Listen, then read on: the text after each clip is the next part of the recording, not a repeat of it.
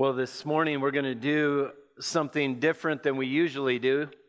Uh, usually we just go through, uh, work through a book of the Bible and uh, take the verses that come to us. We've spent a few weeks now on verses four and five, which present to us the doctrine of divine election. The doctrine that teaches that before the foundation of the earth, God chose some to be saved in Christ, and that that choosing was according to his own will. What, what caused his choosing was his own willing, the good pleasure of his own will, so that it culminates to the praise of his glorious grace. It's this doctrine, maybe above any other doctrine, that has brought uh, more debate in the Christian church uh, than maybe any other. Uh, it's a doctrine that's controversial. It kind of smacks you right in the face as you read it and causes us, as we look at it, to say, does that really mean what it seems to say? So throughout history, all the way uh, back uh, since Paul wrote his letters and, and with Augustine and an opponent Augustine had, Pelagius, uh, sides were taken on this. What is the determining factor of one's salvation?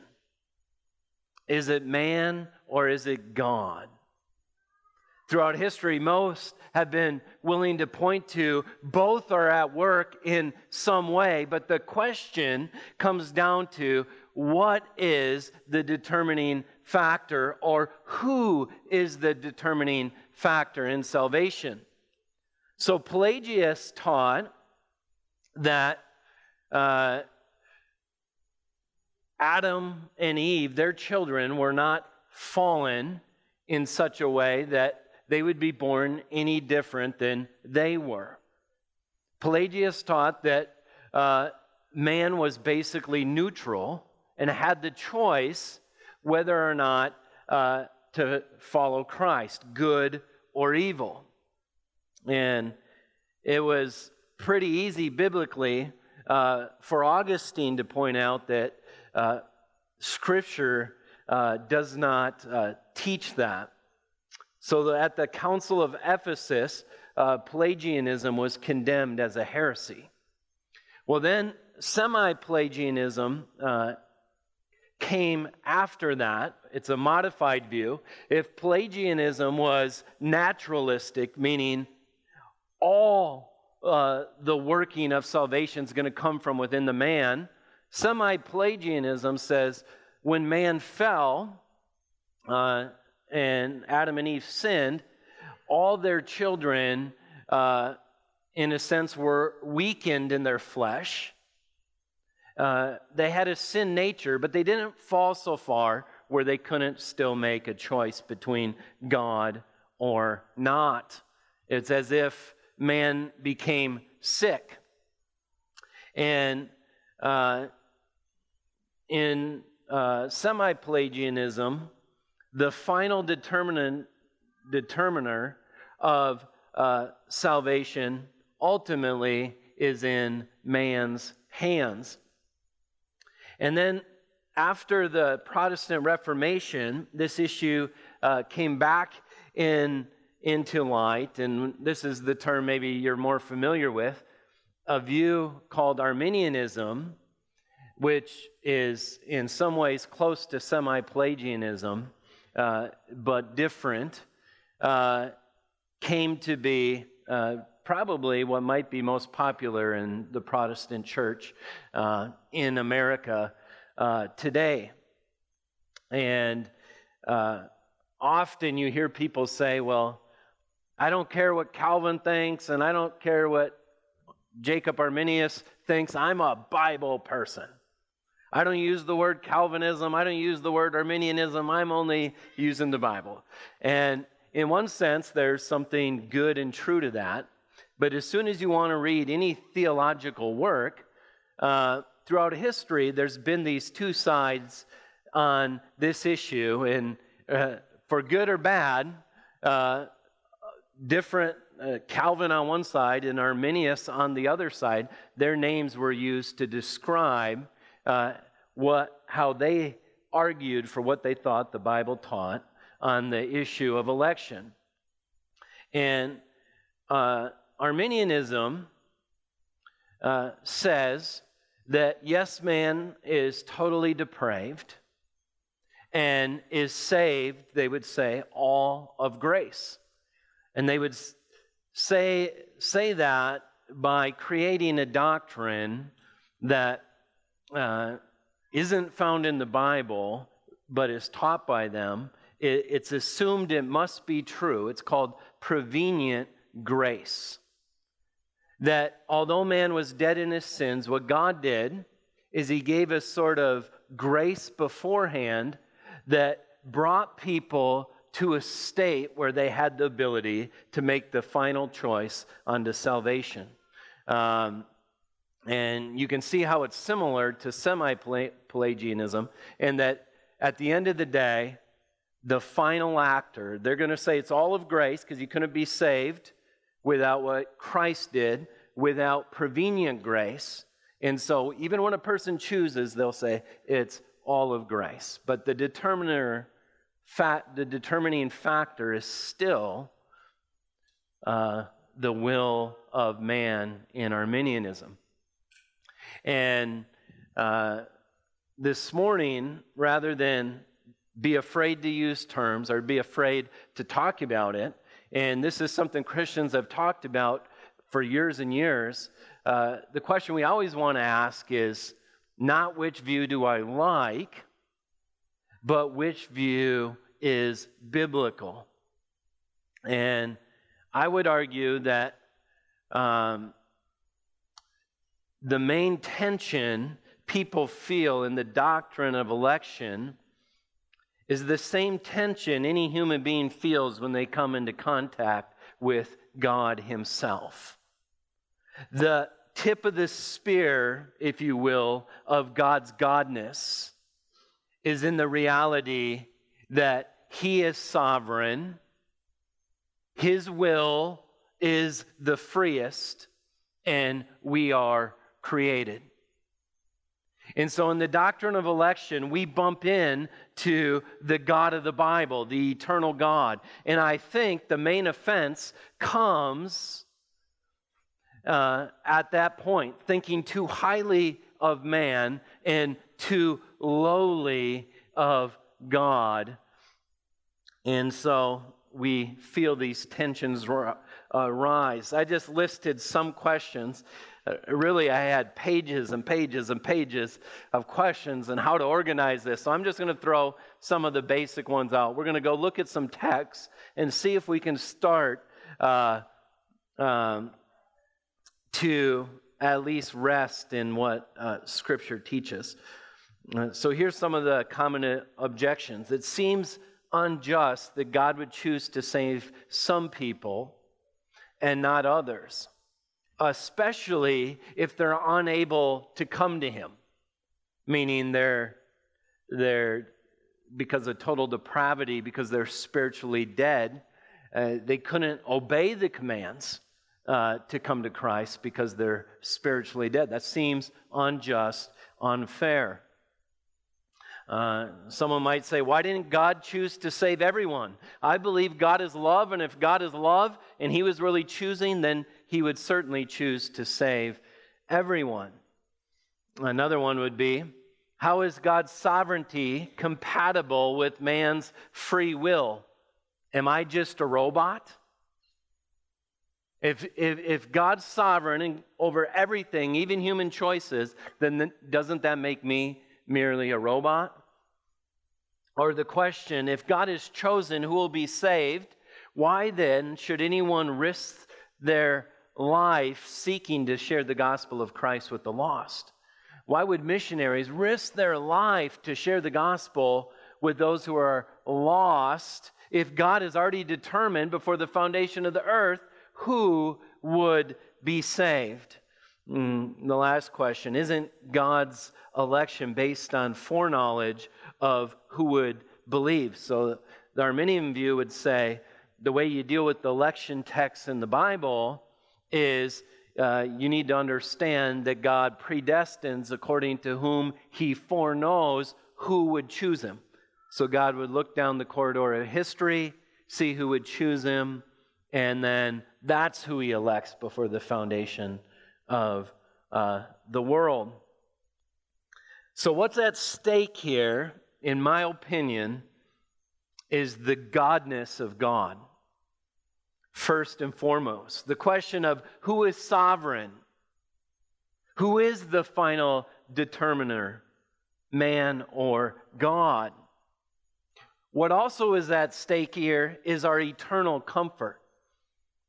When Paul brings up the doctrine of election, he doesn't bring it up because he wants a debate and he wants to argue. He does it to comfort his people who are about to suffer great things. So our eternal comfort is at stake. God's special love. Does God love the world? Yes. Does God love the world the same way? Everyone the same way? The scripture tells us no. He loves the whole world in a general way, and he loves his people like a bride. I love all you, but I don't love all you like I love Laura. The church experiences the intimate, special love of God. Our humility before God and man is at stake. If the Arminian view is right, your free will ultimately was better than your neighbor's free will who did not believe. And if the best thing you can do on this earth is trust God's word, then you just have to admit you're better. You're better than your lost neighbor if you believed and they did not.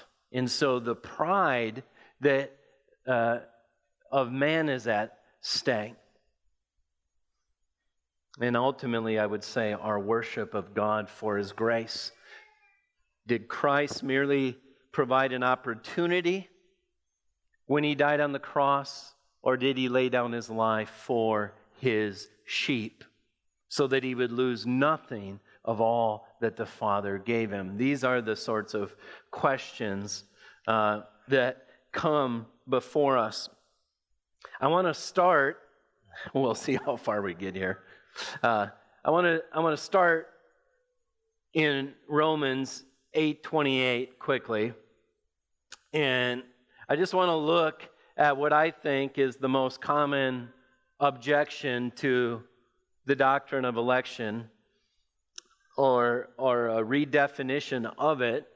I would actually call it a denial of election.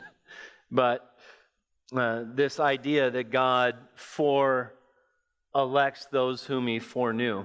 So in Romans eight twenty-eight, Paul says, "And we know that for those who love God, all things work together for good, for those who are called according to his purpose." For those who are called according to his purpose. And then he says, "For those whom he foreknew, he also predestined to be conformed into the image of his Son, in order that he might be the firstborn among many brothers. Those whom he predestined, he called. Those whom he called, he justified. Those whom he justified, he glorified." Also, you don't need to turn here, but in First Peter one, uh, verse one, here's how Peter starts out his letter. He says, "Peter, an apostle of Jesus Christ, to the elect exiles in the dispersion of Pontus, Galatia, Cappadocia, Asia, and Bithynia, according to the foreknowledge of God, in the sanctification of the Spirit for obedience to Jesus Christ." So uh, someone might say, well, there, all the tension is gone.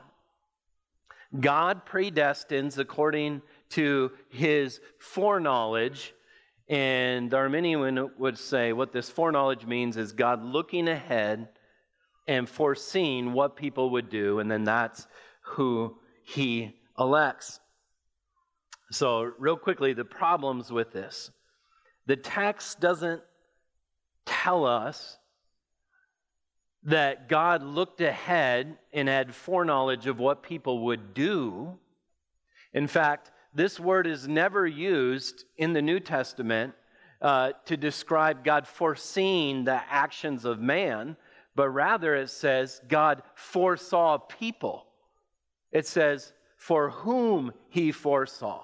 It doesn't say he foresaw what people would do. That has to be added into the text. And if God did look into the future, obviously God knows all things. He has no problem looking into the future. The question is, is does he base his election off it? We already know from our text in, in Ephesians one that his election is according to the purpose of his own will. It's not according to what he sees. It's according to his own choice, his own divine uh, decree. But if God did look, what would he see in man? What God would see in man, what we're going to see in a moment, is he would see re- rebels that would never choose him. That's what God would see if he looked down the corridors of history and he looked uh, at mankind. Uh, the, the third thing to point out here is just how this word is used in the Bible.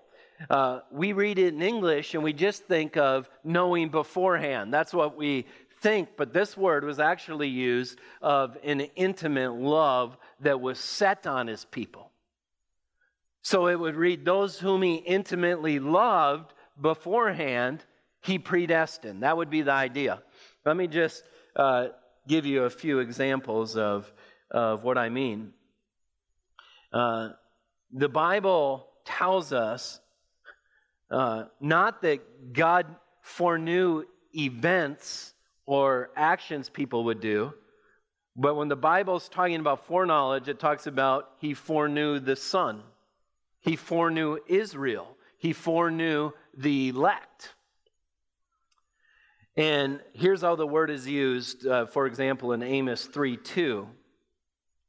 Uh, he says, he's speaking to Israel, you only have I known. Of all the families of the earth, therefore, I'll punish you for all your iniquities. You only have I known. Did God lose his omniscience? Did God forget there's all these other families on the earth? What the word means is, you, Israel, are the ones who I chose to put my special love upon. In Proverbs fifteen three, we read, the eyes of the Lord are in every place, keeping watch uh, on the evil and the good. We know that he knows everyone. But Israel, he knew in a special way. In Hosea thirteen five, it was I who knew you in the wilderness, in the land of drought.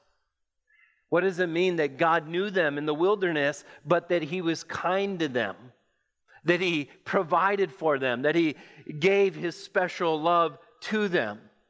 Our Psalm one six says, for the Lord knows the way of the righteous, but the way of the wicked will perish.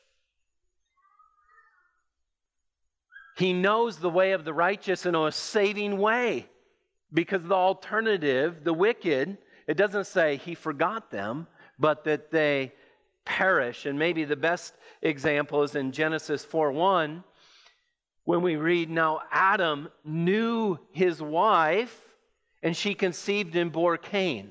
Now, did Adam just look at her and say, oh, I know who she is, and then Cain came forth? We know that as we read this, that this foreknowing or, or this knowing of Eve that Adam had was an intimate love that produced Cain. And so the response to the idea that God would uh, looked down the corridors of history, if he looked down, what would he see? He would see man dead in his trespasses and sins. He wouldn't find anyone looking for him, right? And the the very meaning of the word means an intimate love. Uh, and by the way, if God's going to predestine some unto salvation, uh, the reason why foreknowledge comes first, it's no conspiracy here, is he has to know who he's going to predestine, right? Yeah. He knows them, he sets his love upon them, and he chooses them. And he, we talked about last time that God chose us just like he chose Israel.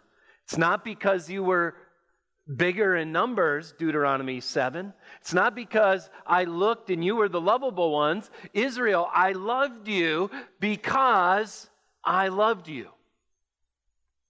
It's according to the purpose of his own heart. All right?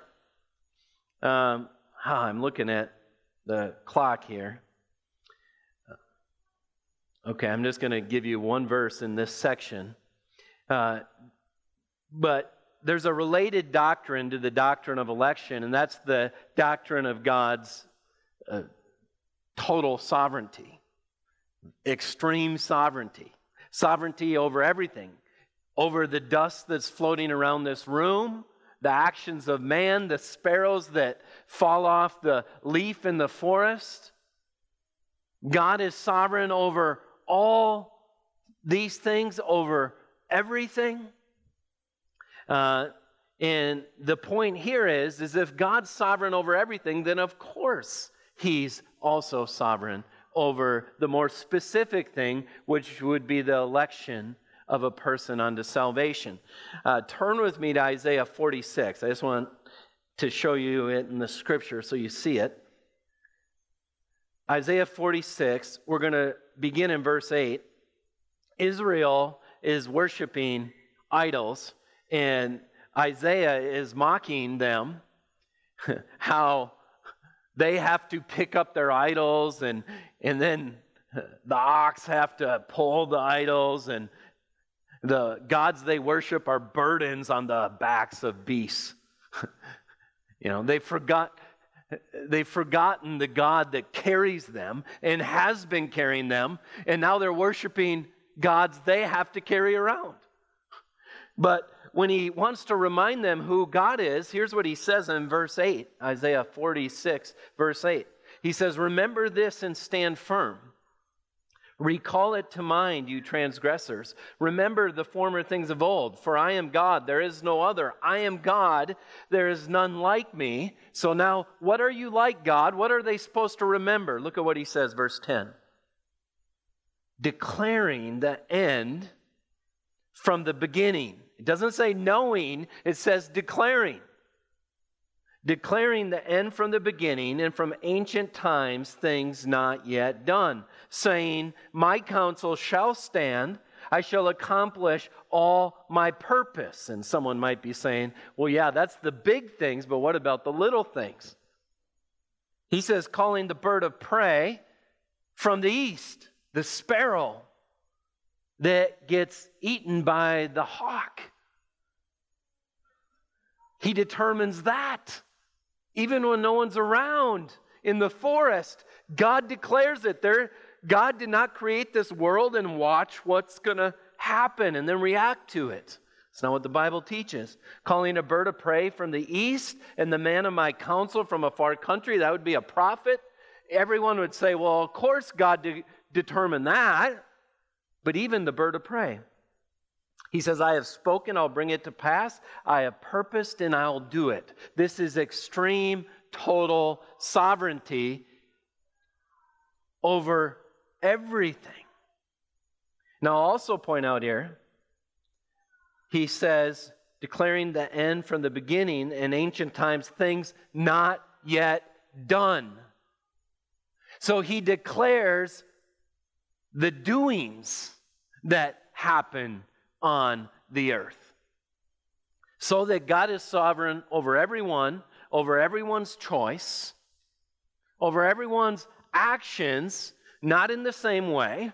Uh, so so our sin, God is sovereign over it, every part of it, but not in the same way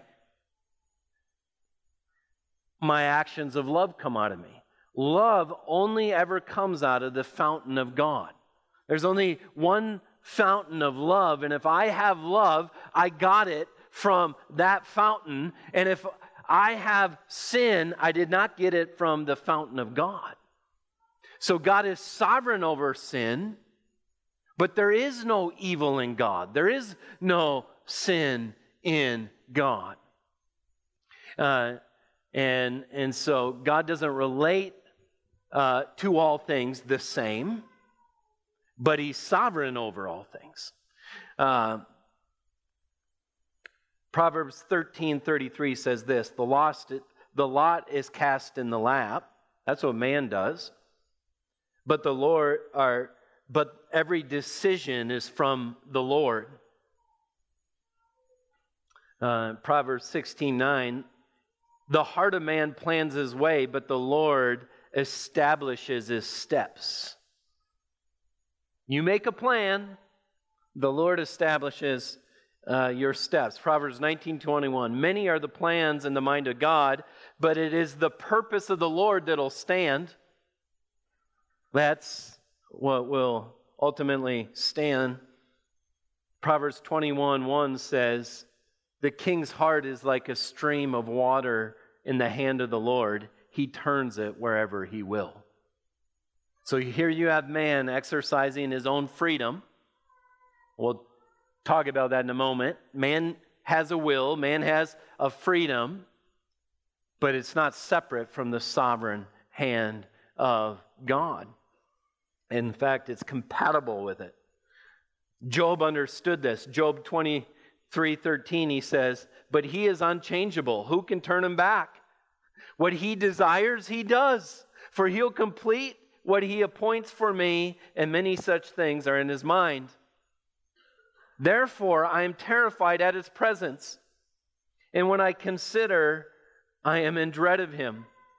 God has made my heart faint. The Almighty has terrified me. Yet I am not in silence because of the darkness, nor because of thick darkness covers my face.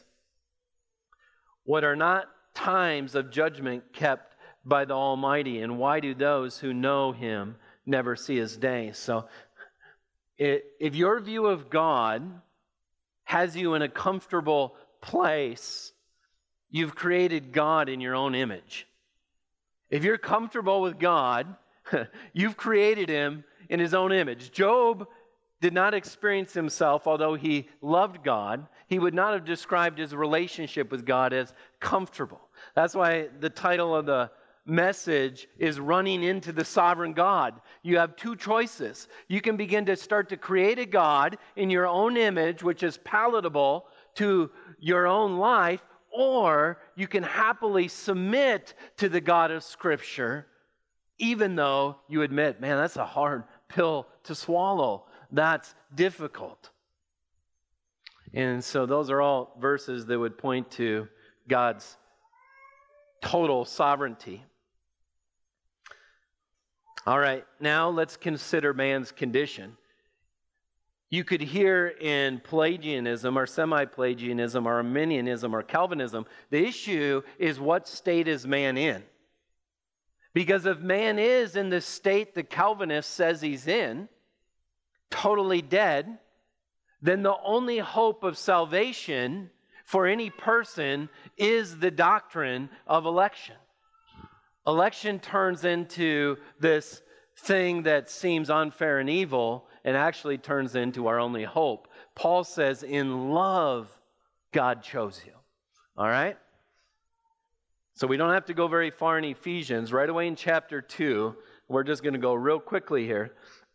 He says, and you, he's speaking to the believers, he says, and you were dead in your trespasses and sins. Pelagius said, no, it doesn't mean dead. In fact, you're in the same condition as Adam. It'd be a tough argument to make biblically. And then it says, in which you once walked, following the course of this world, the prince of the power of the air, the spirit that is now at work in the sons of disobedience, among whom we all once, once lived in the passions of our flesh, carrying out the desires of the body and the mind, and were by nature children of wrath like the rest of mankind. So, you don't have a sinful nature because you sin. You sin because you have a sinful nature. You realize that. You sin because you're children of wrath like the rest of mankind. You, you don't have to teach the two-year-old to be selfish. Every intent of man's heart was only evil continually. Genesis six five. Man is dead in such a way that he's described as uh, a child of wrath. You can't be unborn from the family you're in. You're by nature is deadness. Jesus said to those who didn't have Christ, who didn't believe him, he said, your father is the devil. John said to the Pharisees, you're a brood of vipers. You're children of the snake. All right? So if that's true, then how did they get saved? How did, how did it happen? Look at verse four. Big turning point. It says, but man began to pull himself up out of his very sick state. That's not what it says, does it? It says, but God, being rich in mercy. Now, who needs mercy? Good people or sinners? Sinners do. But God, being rich in mercy, because of the great love with which he loved us, even when we were dead in our trespasses. So that's our state. God doesn't look down. They're all they're all bad, but some are a little better, and some are, some are looking for me. Some are actually going to believe in me. I'm going to pick them. That's not what it says. What it says is that even when you were dead in your trespasses, made us alive together with Christ. So that's a resurrection. Adam and Eve sinned. God said, if you eat of the tree, you'll die. They did not die physically that day. They did die spiritually that day. The proof of it is they knew they were naked immediately. They attempt to do work salvation as they cover themselves with fig leaves, and then they hide themselves from God.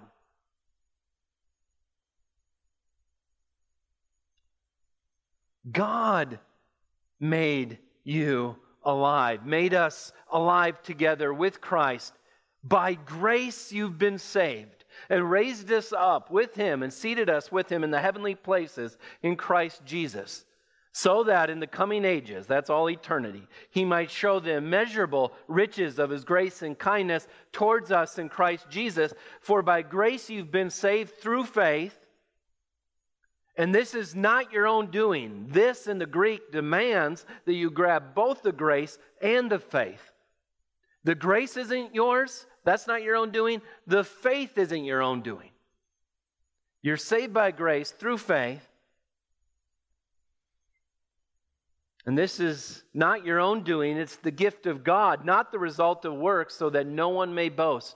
For we are his workmanship, created in Christ Jesus for good works, which God prepared beforehand that we should walk in him. So when you see a Christian, what you should say is, look at the work of God. What you should never say is, oh, a good one, a smart one. This is God's workmanship, not by works, so that any man should boast. So the condition man is in, uh, Romans three, uh, he spends the first three chapters as the prosecuting attorney, Paul does, and he culminates with this final argument, and he says, grabs both Jews and Greeks. Here's what he says. He says, what then? Are we any Jews better off? Not at all. For we've already charged that all, both Jews and Greek, are under sin. As it is written, none is righteous, no, not one. No one understands. If you're going to choose God, do you have to understand? You have to understand. It says, no one understands. No one seeks for God. All have turned aside. Together they've become worthless. No one does good, not even one. Their throat is an open grave. He's like, if you want to know they're children of wrath, listen to them talk.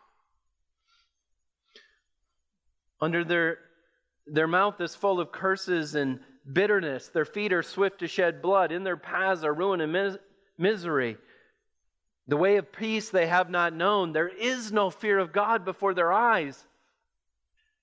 Uh, now we know that whatever the law says, it speaks to those that are under the law, so that every mouth may be stopped and the whole world may be held accountable to God. For by the works of the law, no human being will be justified in his sight, since through the law comes knowledge of sin. So if God looked down the corridors of history, what he's going to see is that no one seeks for God. No one understands. No one loves God. In fact, in his list, at the end of chapter one, he says that all men are haters of God.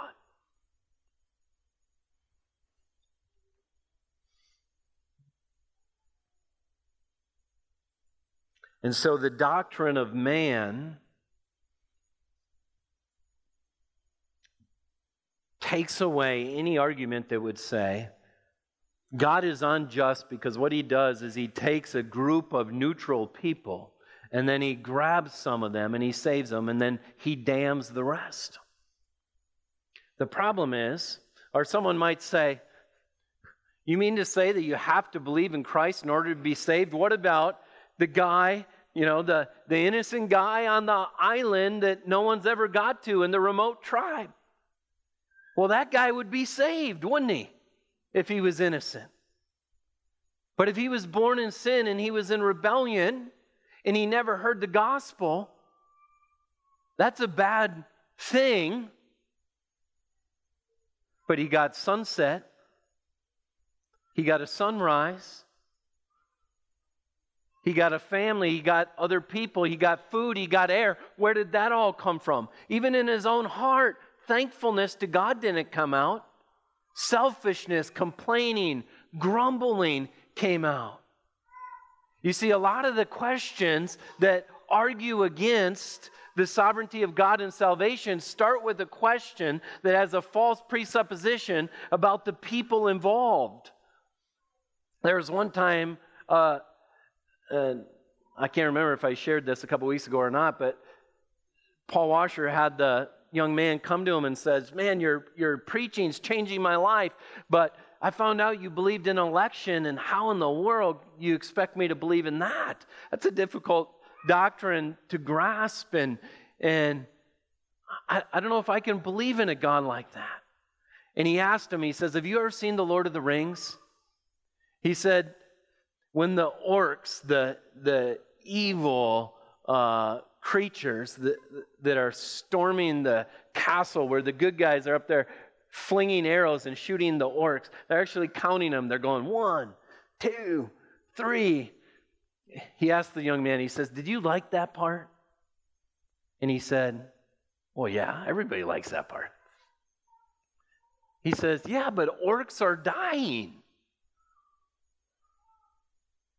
And he says, yeah, but... the orcs are evil. And he says, exactly. You don't mean, you don't believe man is. You've raised man to a standard where he isn't who the Bible says he is. Do you realize that all of creation obeys God except some fallen angels and the crown of God's creation, created in the image of God? Every other part of God's creation obeys God perfectly. And so when we start with who the Bible says man is, if God were going to pick or choose to bring someone from spiritual death and give them spiritual life in a moment, to bring them from death to life, a resurrection. If God did that with one person, everyone on the face of the earth ought to worship God for His grace and His mercy. Paul's question in Romans nine is the opposite of ours. Ours is, is how can God be good and not choose everyone? Paul, Paul tries to prove in, in his uh, letter to the Romans, he tries to argue for how God can be just in saving anybody. See, his issue is the opposite. How can God be good and just and actually save and forgive a sinner? And obviously the answer to that is because He sent His own Son to live the perfect life that we could never live in our place. That's how God can be just and the justifier of the one who has faith in Christ. Okay. Man, I thought we were good. We got one more sermon next week. I didn't get nearly as far as I thought I could. Um, I want to end by going to maybe one of the most quoted uh, uh, texts in the Bible, and that's John three, in opposition to uh, God's election. John three, it's a familiar chapter. This is the story of Nicodemus. We're just going to go really fast, and I'll make a few comments as we go. Uh, now there is a man of the Pharisees named Nicodemus, a ruler of the Jews. This man came to Jesus by night and said to Him, "Rabbi, we know that you are a teacher come from God, for there is no one who can do these signs unless God is with him." Jesus answered him, "Truly I say to you," so this is the teacher in Israel. The definite article is given on Nicodemus's name. Jesus says to him, "Truly I say to you, unless one is born again, he cannot see the kingdom of God." Does this mean with his eyes or can't get there? I think the answer is yes. Both. Nicodemus said to Him, "How can a man be born when he is old? Can he enter a second time into his mother's womb and be born?" Jesus said, "Truly I say to you, unless you one is born of water and spirit, he cannot enter the kingdom of God." This is not speaking of baptism. Uh, this is him, when he says water and spirit, every Jew would know he's referring to Ezekiel chapter thirty-six, beginning in verse twenty-two for like those next ten verses, which describes the new birth where God goes in and takes out the heart of stone and puts in a heart of flesh. And, and God puts His own Spirit uh, within man and causes him to walk in His statutes. Jesus is saying, unless Ezekiel thirty-six happens to you, you'll never enter the kingdom of God. And then He says, that which is born of flesh is flesh. That which is born of spirit is spirit. Uh, do not marvel that I said to you, you must be born again. The wind blows where it wishes, and you hear its sound, but you do not know where it comes from or where it goes. So, so it is with everyone who is born of the Spirit. Nicodemus said, "How can these things be?" Now, Nicodemus is one of the best doers there ever was. Tell me what to do, and I'll do it.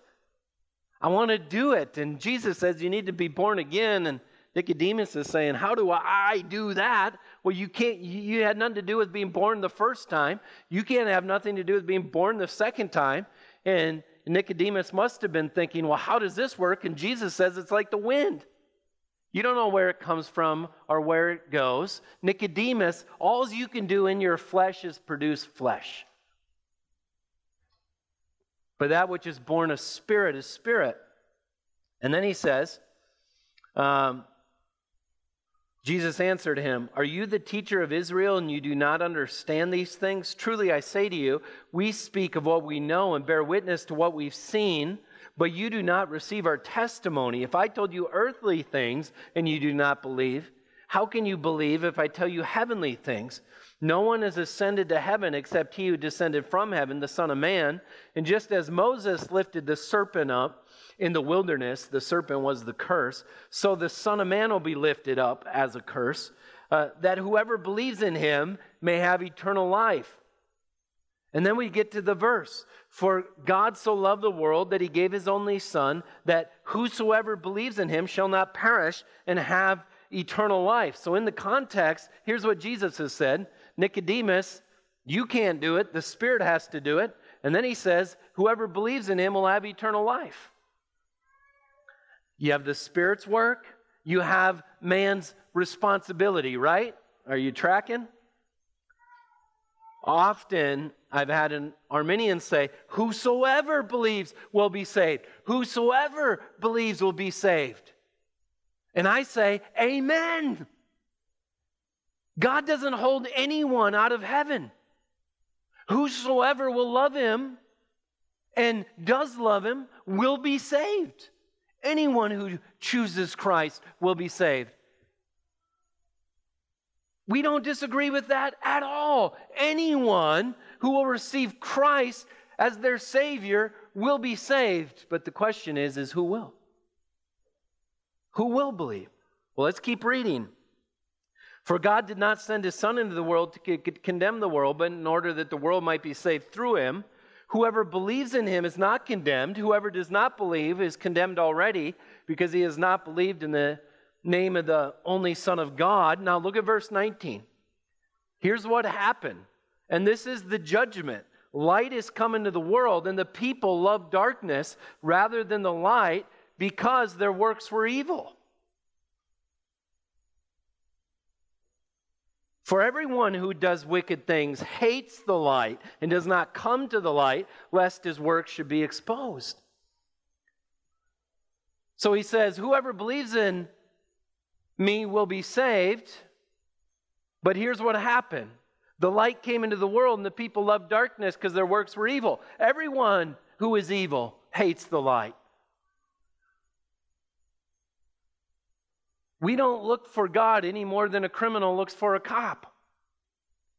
The reason why we hate the light when our works are evil is we want to hide. We don't want to be exposed by God. He says, this is what happened.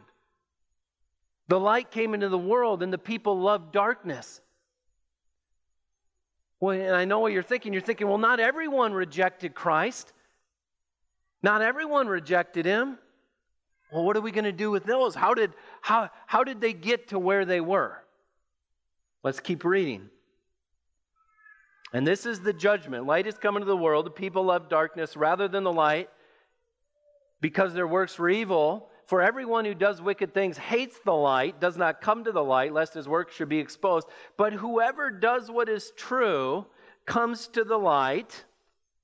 Ah, there was some that did what was true. There was some that obeyed Christ.